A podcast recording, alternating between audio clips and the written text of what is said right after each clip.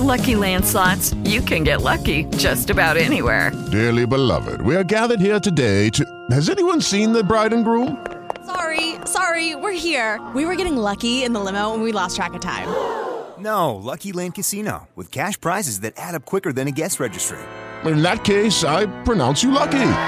Play for free at LuckyLandSlots.com. Daily bonuses are waiting. No purchase necessary. Void were prohibited by law. 18 plus. Terms and conditions apply. See website for details.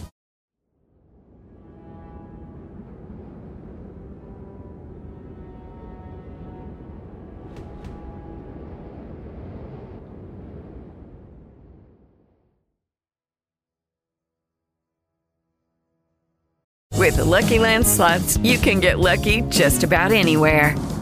This is your captain speaking. Uh, we've got clear runway and the weather's fine, but we're just going to circle up here a while and uh, get lucky. No, no, nothing like that. It's just these cash prizes add up quick. So I suggest you sit back, keep your tray table upright, and start getting lucky.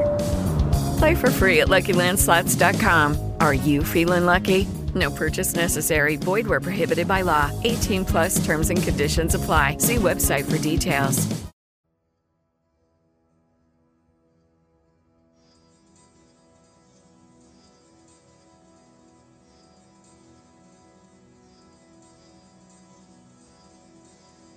La locanda della tormenta presenta Dagon di H.P. Lovecraft. Buon ascolto.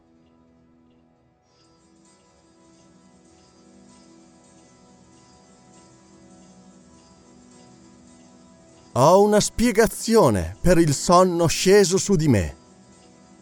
Shakespeare. Scrivo in uno stato di tensione insostenibile. Fra poco sarà l'alba e allora io non esisterò più. Privo d'ogni mezzo, privo della droga che sola mi ha consentito fino ad oggi di sopravvivere ai miei incubi, non mi rimane altro modo per sottrarmi al tormento. Mi getterò dall'alta finestra di questa soffitta nella squallida strada sottostante. Tuttavia io non sono un debole. È vero, sono schiavo della morfina, ma non sono un degenerato. Quando avrete finito di leggere quello che tra i brividi della febbre sto scrivendo, forse riuscirete a comprendere le mie ragioni. La mia vicenda ebbe inizio in una delle zone più aperte e meno frequentate dell'immenso Oceano Pacifico, quando la nave su cui ero imbarcato venne catturata da un vascello corsaro tedesco. La guerra mondiale era allora ai suoi inizi e il comportamento sul mare dei tedeschi non era ancora arrivato al livello di atrocità che raggiunse più tardi. Noi prigionieri fummo perciò trattati con ogni riguardo e la sorveglianza a cui eravamo sottoposti era così allentata che dopo soli cinque giorni dalla cattura riuscii a fuggire. Mi ritrovai solo su una piccola imbarcazione in mezzo all'oceano sconfinato. Avevo però con me cibo ed acqua sufficienti per un lungo periodo. Per molti giorni andai alla deriva senza avere la minima idea della mia posizione. Possedevo soltanto poche rudimentali nozioni di navigazione, bastanti tuttavia per presumere, mediante l'osservazione del Sole e delle stelle, che mi trovassi di poco a sud dell'equatore. Della longitudine non avevo la minima idea, né riuscivo a scorgere alcuna isola o litorale. Non c'era una sola nuvola in cielo e continuavo a farmi trascinare dalle correnti sotto il sole incandescente, sperando nel passaggio di una nave o che il mare mi gettasse sulla spiaggia di qualche terra abitabile. Ma i giorni si susseguivano senza che riuscissi a vedere né navi né terre e cominciavo a disperare solo com'ero in quell'immensa, azzurra, ondulante uniformità. Quando si verificò il mutamento, stavo dormendo profondamente. Ciò che successe in realtà non lo saprò mai.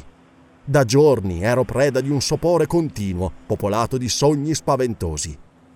In un momento di veglia mi scoprì quasi sommerso dalla distesa minacciosa di una palude grigiastra che si allargava tutto intorno a perdita d'occhio in monotone ondulazioni.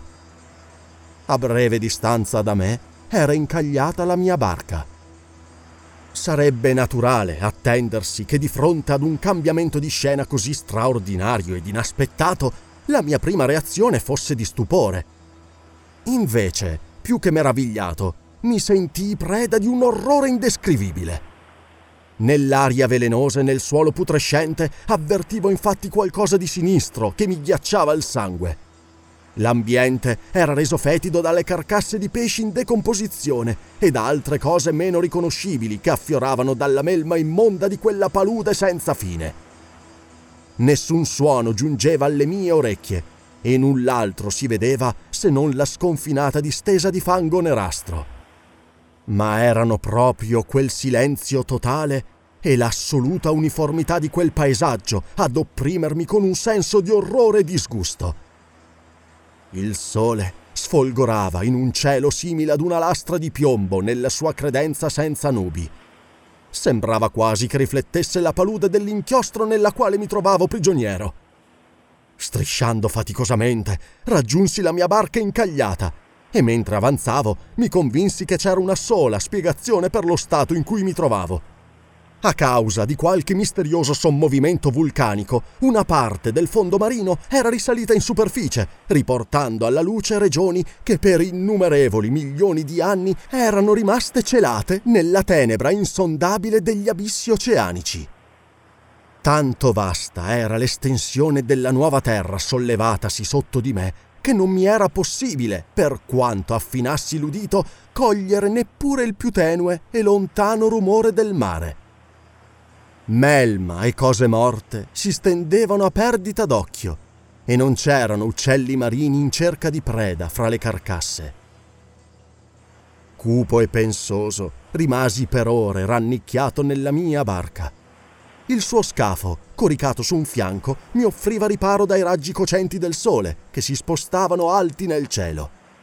A mano a mano che il giorno si dipanava, il terreno intorno a me perdeva un poco della sua viscosità promettendo di indurirsi abbastanza perché di lì a poco potessi camminarvi senza fatica.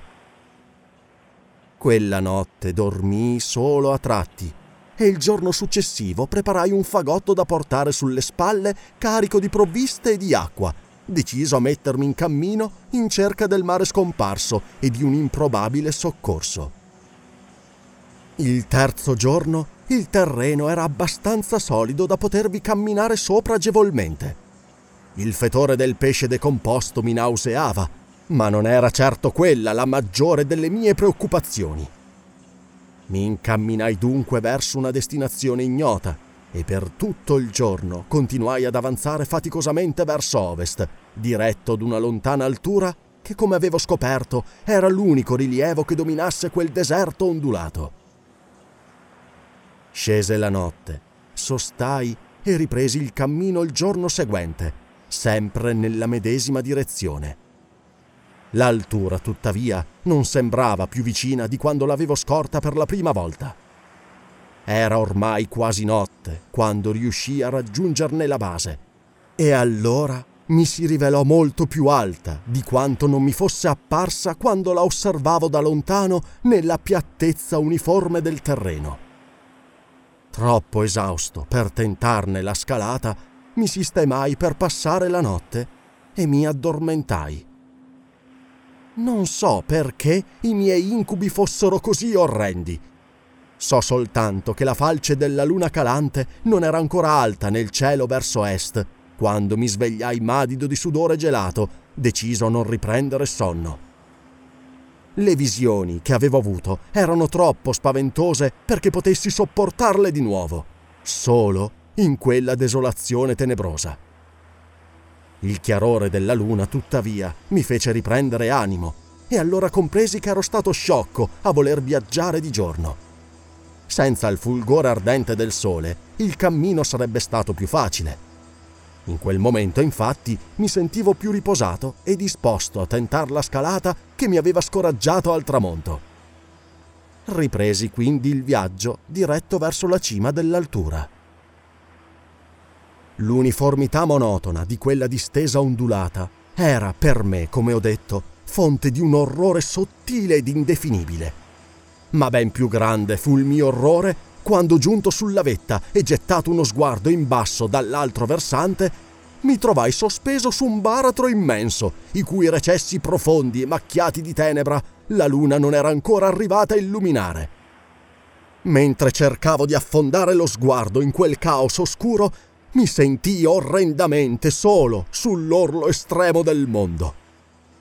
Nel mio terrore lampeggiarono improvvisi ricordi del paradiso perduto, il poema di Milton letto in gioventù e della scalata di Satana attraverso i regni delle tenebre, immensi e senza forma.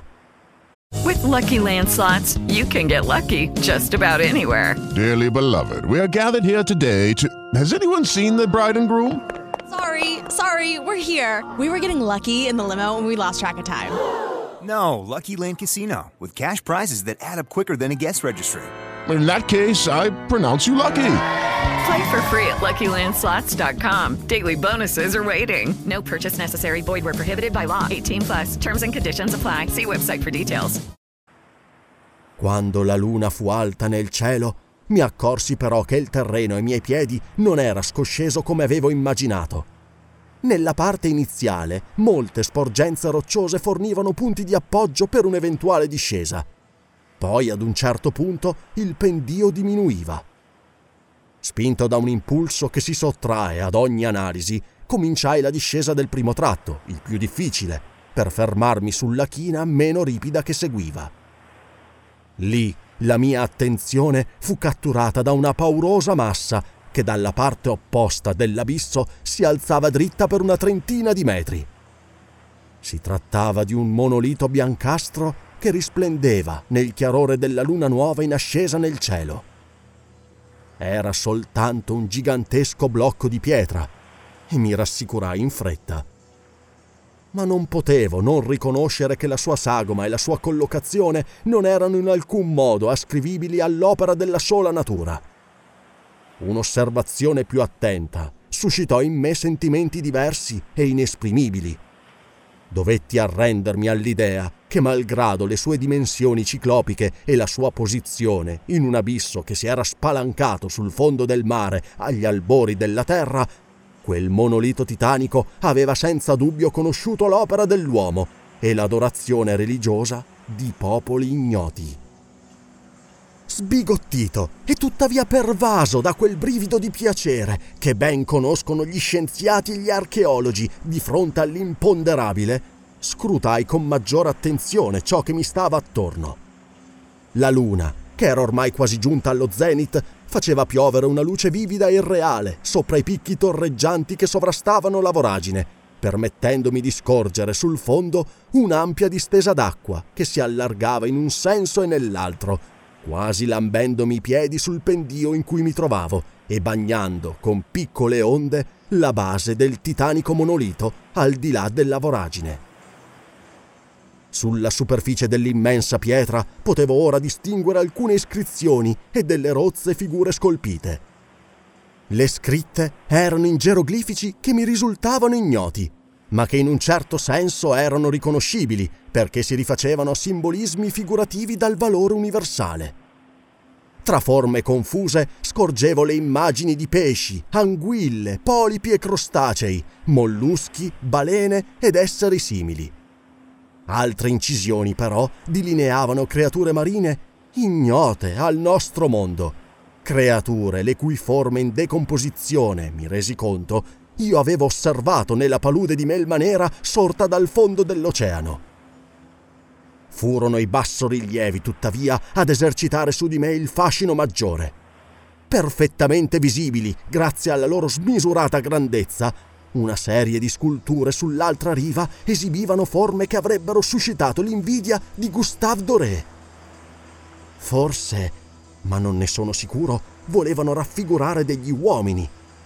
Più probabilmente una specie particolare di uomini. Erano creature ritratte mentre nuotavano come pesci nelle profondità di qualche grotta sottomarina, o mentre rendevano devoto omaggio ad altari monolitici sommersi anch'essi dalle acque. Il loro aspetto non oso descriverlo. Edgar Allan Poe o Bulwer Lytton non avrebbero saputo immaginare nulla di più grottesco. figure nel loro insieme ancora diabolicamente umane, malgrado le mani ed i piedi palmati, le labbra orribilmente rigonfie e flaccide, gli occhi vitrei e sporgenti, ed altre caratteristiche ancora più orribili da ricordare. Inoltre, fatto curioso, le loro raffigurazioni erano del tutto sproporzionate rispetto all'ambiente. Una di esse, per esempio, era rappresentata nell'atto di uccidere una balena che appariva di poco più grande di lei. Il loro aspetto grottesco e le loro dimensioni bizzarre non mi sfuggirono. Conclusi tuttavia che si trattava senza dubbio delle divinità immaginarie di qualche comunità primordiale ignorata da tutti, i cui ultimi discendenti erano scomparsi dal nostro pianeta migliaia di anni prima che nascesse il progenitore dell'uomo di Piltdown o dell'uomo di Neanderthal. Ero perso così in fantasticherie su quel passato così remoto da superare tutte le più ardite teorie antropologiche, immerso nella luce lunare che creava bizzarri riflessi sull'acqua silente, quando di improvviso la vidi. Con un solo lieve risucchio a testimonianza della sua emersione, la cosa incredibile scivolò fuori dall'acqua tenebrosa davanti ai miei occhi Titanica e repellente, la mostruosa creatura si lanciò verso il monolito. Poi lo cinse con le sue gigantesche braccia coperte di squame, curvando la testa orribile e emettendo urla ritmate. Fu in quel momento, credo, che caddi in preda alla follia. Della mia frenetica risalita su per il pendio roccioso e del mio viaggio nel delirio verso la barca incagliata rammento ben poco. Credo di ricordarmi che cantai a lungo e risi convulsamente quando non mi riuscì più di cantare. Ho la vaga reminiscenza di una grande tempesta scoppiata poco dopo che ebbi raggiunto la barca.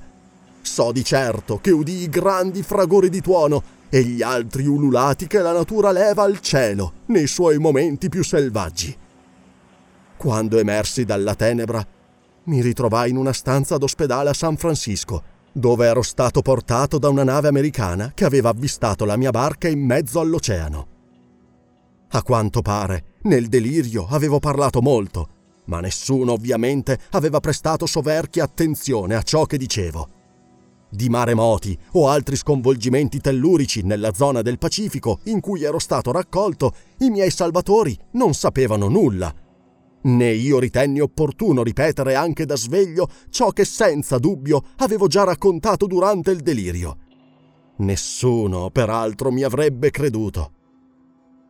Un giorno venni in contatto con un etnologo famoso e gli feci alcune domande su un'antica leggenda filistea di Dagon, il dio pesce ma mi resi conto subito che lo studioso non era in grado di uscire dal ristretto campo delle curiosità puramente libresche e non spinsi oltre la mia indagine. È di notte che vedo quella creatura orrenda, specie quando la luna è falcata.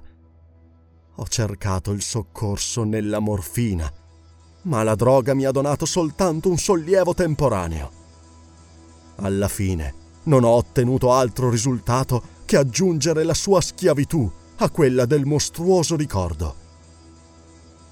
Ormai non mi resta che porre la parola fine a tutto ciò, dopo aver avuto il coraggio di scrivere quanto visto per l'informazione, o sicuramente il divertito disprezzo dei miei simili. Mi domando spesso se non può essere stata tutta un'allucinazione, la conseguenza di una febbre provocata dal sole ardente mentre deliravo nella barca, preda delle correnti. Io me lo chiedo, ma sempre l'incubo mi risponde di no, rinnovandosi ogni volta più orrendamente vivido. Non posso pensare all'oceano senza rabbrividire all'idea delle creature senza nome, simili a noi, che in questo medesimo istante strisciano e si dibattono nel fango dei suoi abissi, che adorano con riti blasfemi i loro alieni idoli di pietra, o sono intente a scolpire i propri ripugnanti ritratti su sommersi obelischi di granito verdastro. Penso al giorno, forse vicino, in cui le loro gigantesche braccia squamose si leveranno dai flutti per trascinare sul fondo, nei loro artigli immondi, quanto resta dell'insignificante genere umano sfibrato dalla guerra. Quel giorno, forse, i continenti stessi si inabisseranno e il fondo scuro dell'oceano salirà alla luce in un cataclisma cosmico. La mia fine è giunta. Sento un rumore sordo alla porta, come se un'enorme mano viscida stesse raspando contro di essa. Ma quella mano, mio Dio, non mi troverà. La finestra! La finestra!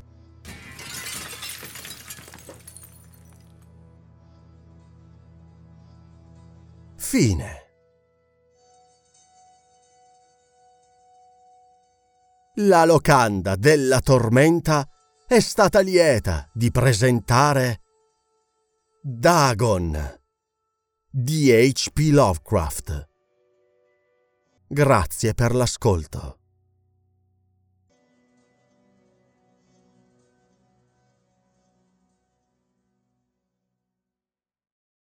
Lucky Land Casino asking people what's the weirdest place you've gotten lucky? Lucky? In line at the deli, I guess? Aha, in my dentist's office.